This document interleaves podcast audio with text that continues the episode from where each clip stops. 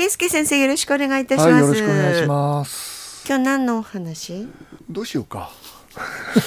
前打ち合わせがすっごい長かったんですけど、うんうんちょっとあの放送できる内容ではございませんなかったね。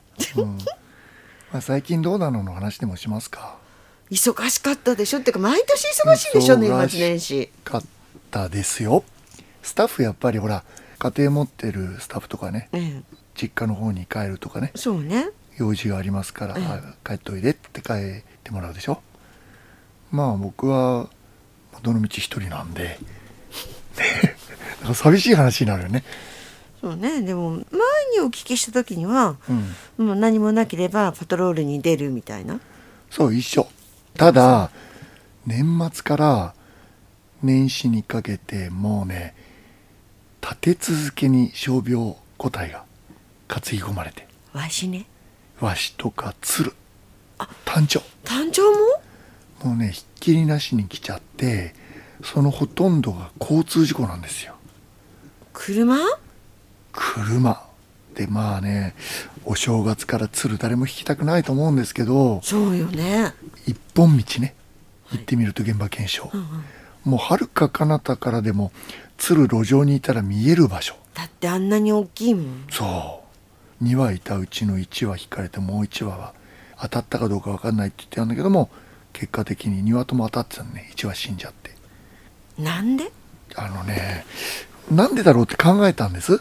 したらねきっと例えば目の前に鳥がいました。それはあの鶴じゃなくてもいいんですけど飛ぶだろうというそういう考えがやっぱりそうだと思うな例えば鶴だったらねさすがにこれ引いちゃったらえらいことになるとかね。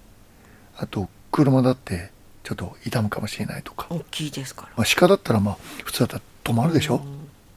でも鶴とかワシとかトビとかカラスとかカモとかだったら車勝つじゃないですか。普通に考えて。動物いたら近づいたら向こうが逃げるだろうっていう何かこうなんでしょうね。そういう感覚が皆さん、まあ、もしかしたら僕もそうなのかもしれないけどあるんじゃないかなって気がついたんですよ。あそっか知らない人はそうか。私はあの鶴がね地上から走ってって飛んでいく姿を見てるんですよ。うん。でなんか飛び上がるのもすごい大変そうだなっていうのを見てるので助走つけてからじゃないと上がってかな大いじゃない？きい鳥っていうのはやっぱり初速がすごく遅い。ですよね。でバタバタバタバタってやって走ったりねしてるうちに追いついちゃうんですよ車で最初思ったのはこの鶴とかワシは出会い頭道路を横切ろうとした時に当たっちゃったとか、そういうのが多いと思った。あとはシマフクロウなんかだとどうしても夜なんでヘッドライトの中にシマフクロウが入った時にはもう遅い。多分ね。単調ってちょっと信じられないんですけどね。あれだで実はあの昨年話題になったニュースがあって鳩を引いた運転手さんが故意に引いたっていうことで逮捕されたんですよね。要するに出会い頭でぶつかっちゃったっていうのはまあ不幸な事故じゃないですか、えでも例えばそこに鳩に行くらしいからってアクセルブンと踏んでねやるっていうのはあの野生動物に対しては鳥獣保護法えはい。保護管理法っていうのがあって野生鳥獣を殺傷しちゃいけないってことになってるんですよ。うんで故意にそのアクセル吹かして突っ込んでいったっていうのはこれは殺したいから殺すじゃないですか。うんで例えば単調であったとしてもそこにいたのがたまたまぶつかっちゃったこれは事故ですよね。でその真ん中間にあるのがいるの分かってて飛ぶだろうと思って減速しないで行ったらぶつかっちゃったこれはねまあ解釈の仕方でしょうね難しいとこですね。難い。しいところだけど明らかに単調クラスのものがいたら分かるしそれが単調だってことも分かるはずなんですよですね。となったらやっぱり減速停止？それはねもう基本だと僕は思うんですええええただ人それぞれやっぱりいやそんなもの飛ぶと思ったっていうことがああそうですか飛ばなかったですね殺しちゃいましたねっていうのがまかり通るっていうのもやっぱりこれこのままではいけないんじゃないかなとも思うんですよかしいと。思いますよ。ね、で僕もその事故に遭ったものをつぶさに紐解いて例えば餌におびき寄せられて夢中で餌を食べてた動物が二次被害に遭うこれワシで多いんですよね引かれた動物を食べていて後続車にぶつかっちゃう。列車でも車でもそうです。単調はどっちかっていうとちょっと高いところ。土手とか道とか高いところ歩きやすいじゃないですか、うんしたらそこに乗って道にこう沿って歩くっていうのがよくあって横切ってるわけじゃなくて道なりに行くんですよ。でも車ってそれなりに速度があるから追いついちゃう。でぶつかっちゃう。ねそこでなんでじゃあ単調に逃げないんだっていうことをよくまあわしもそうなんですけど聞かれることあるんですけど車に対する行為行動と生身の人に対する行動っていうのは全く違うんですよね。うん。要するに車っていうのは生物でなくて、まあ、一つのこういう何か無機物というか動物ではないですよね。彼らにとって。彼らにとっては。うん。で人間は当然これ生物、うん。でなんでね違いがあるって分かったかっていうと例えば野付半島。はい。あそこは今の時期行くと電柱の上に大足と小白足がいっぱい止まってるんですよ。で近くで見たいな観察したいなと思う時は車で徐行するんですよ。はい。そしたらね電柱の真下まで行けちゃう。逃げないのね。逃げない。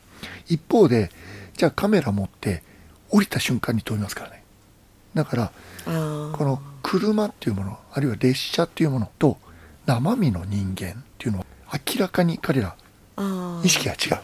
そういうことなんですね。うん、だから前に動物がいたとして高速で接近してくる人じゃないもの、うん。生物じゃないものが接近してきたとしても、うん。それほど危機感を彼ら覚えないかもしれない。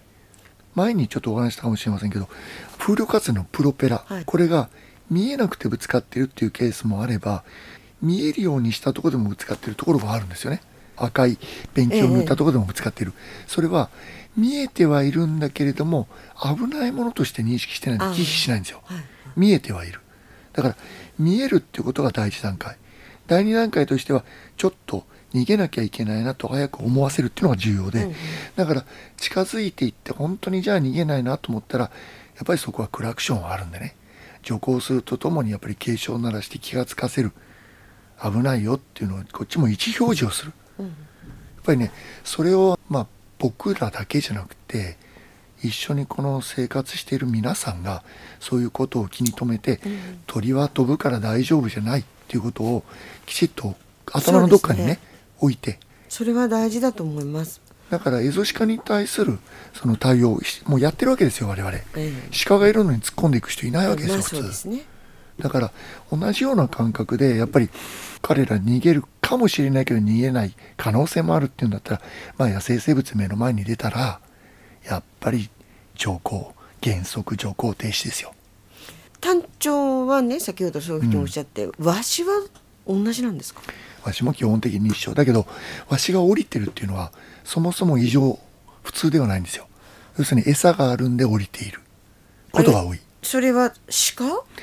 鹿でもタヌキでもキツネでも跳ねられて路肩にあったらそれ夢中で食べているんで食べるって彼らにとっては本当に冬場はね死活問題なんでね。もう一生懸命争って食べてるわけですよ。まあビュンビュン車走ってるとするとついこの間ね僕44号線で根室に行く途中、うん。反対車線に何かいるなと思ったんで引き返したら大足の子供去年生まれのね、うん。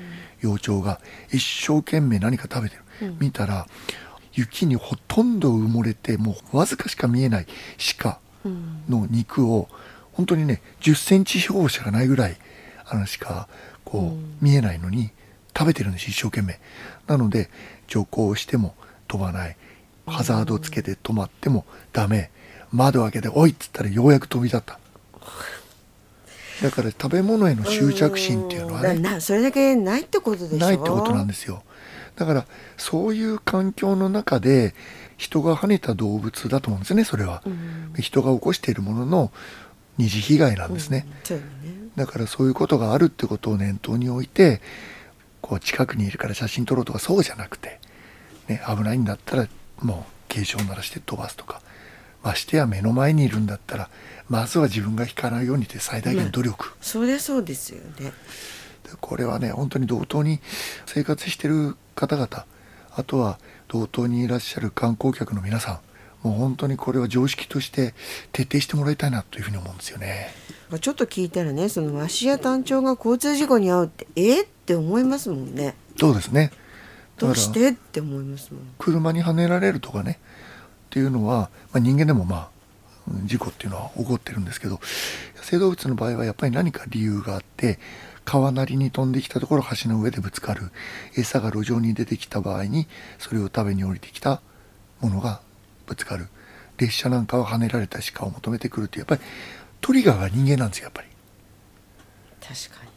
だからもっともっとこの話が珍しい話聞いたぞじゃなくてそれは知ってるよ聞いたことはもう前からあるよっていう、同等の人たちには常識にしていかないととにかくねあの直せばいいってもんじゃないんですよ。ほとんどが治んない。で来た時にもう冷たくなってるのがほとんど。治ったとしても片翼片足。なんで今年多いの？だから餌がないから寄ってるんですよ道路に。雪降っちゃうと余計なくなるんですよで雪降っても鹿との接触事故っていうのはまああるわけですよね。したら上から見ていると雪の上で目立つ鹿の死体があれば、まあね。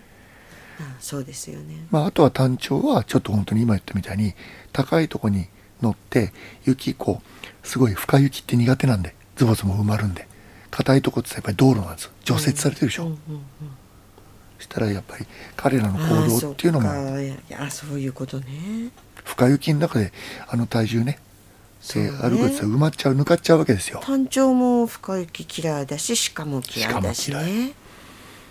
ねそういうことをきちっといや言われてみればと思われる方もねいらっしゃると思うんですけど、やっぱりこれは常識としてね逆に広めていくぐらいの感覚でいないとなかなかなくならないなと思いました。ということで年末年始は和紙と単調の骨折系。そうですね骨折結構数的には多かったん数的にも多いしあと重症大腿骨折っていうのが2例立て続けに来てね、まあ、大腿骨のオペってなかなか大変なんですけども1話はね幸いにしても大腿骨ピン入ったまま立ち上がって餌食ってるからうん。いいんですけどやっぱり折りどころもう1話の方は股関節近く折っちゃってるんでね粉砕してるんでなんとかつなぎ止めたけどうまくいくかどうかね、そんな日々を送ったそうです。ええ今年も続きます。